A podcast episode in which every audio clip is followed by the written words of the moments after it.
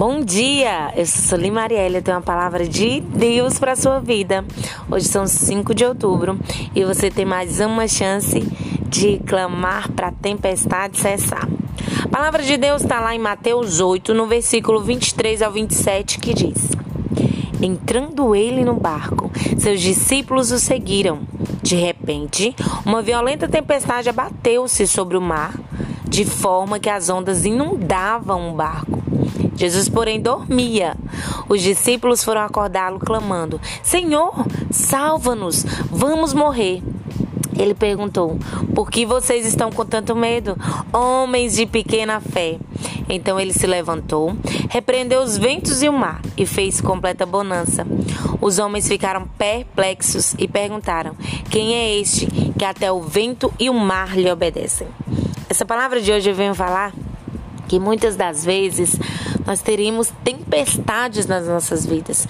Talvez você esteja passando por uma grande tempestade. O barco está ficando inundado.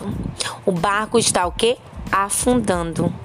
Só que tem uma grande notícia para você. Jesus está no barco. Você só precisa fazer uma coisa: acordá-lo, clamar, gritar: Senhor, salva-nos, vamos morrer, que nem os discípulos fizeram.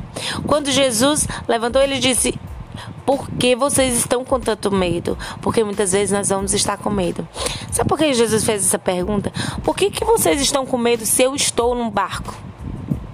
E eu te pergunto hoje, por que, que você está com medo se Jesus está no barco da sua vida? Jesus está no barco da sua vida? Quando Jesus está no barco, ele se levanta, repreende os ventos e o mar e tudo se torna completa bonança.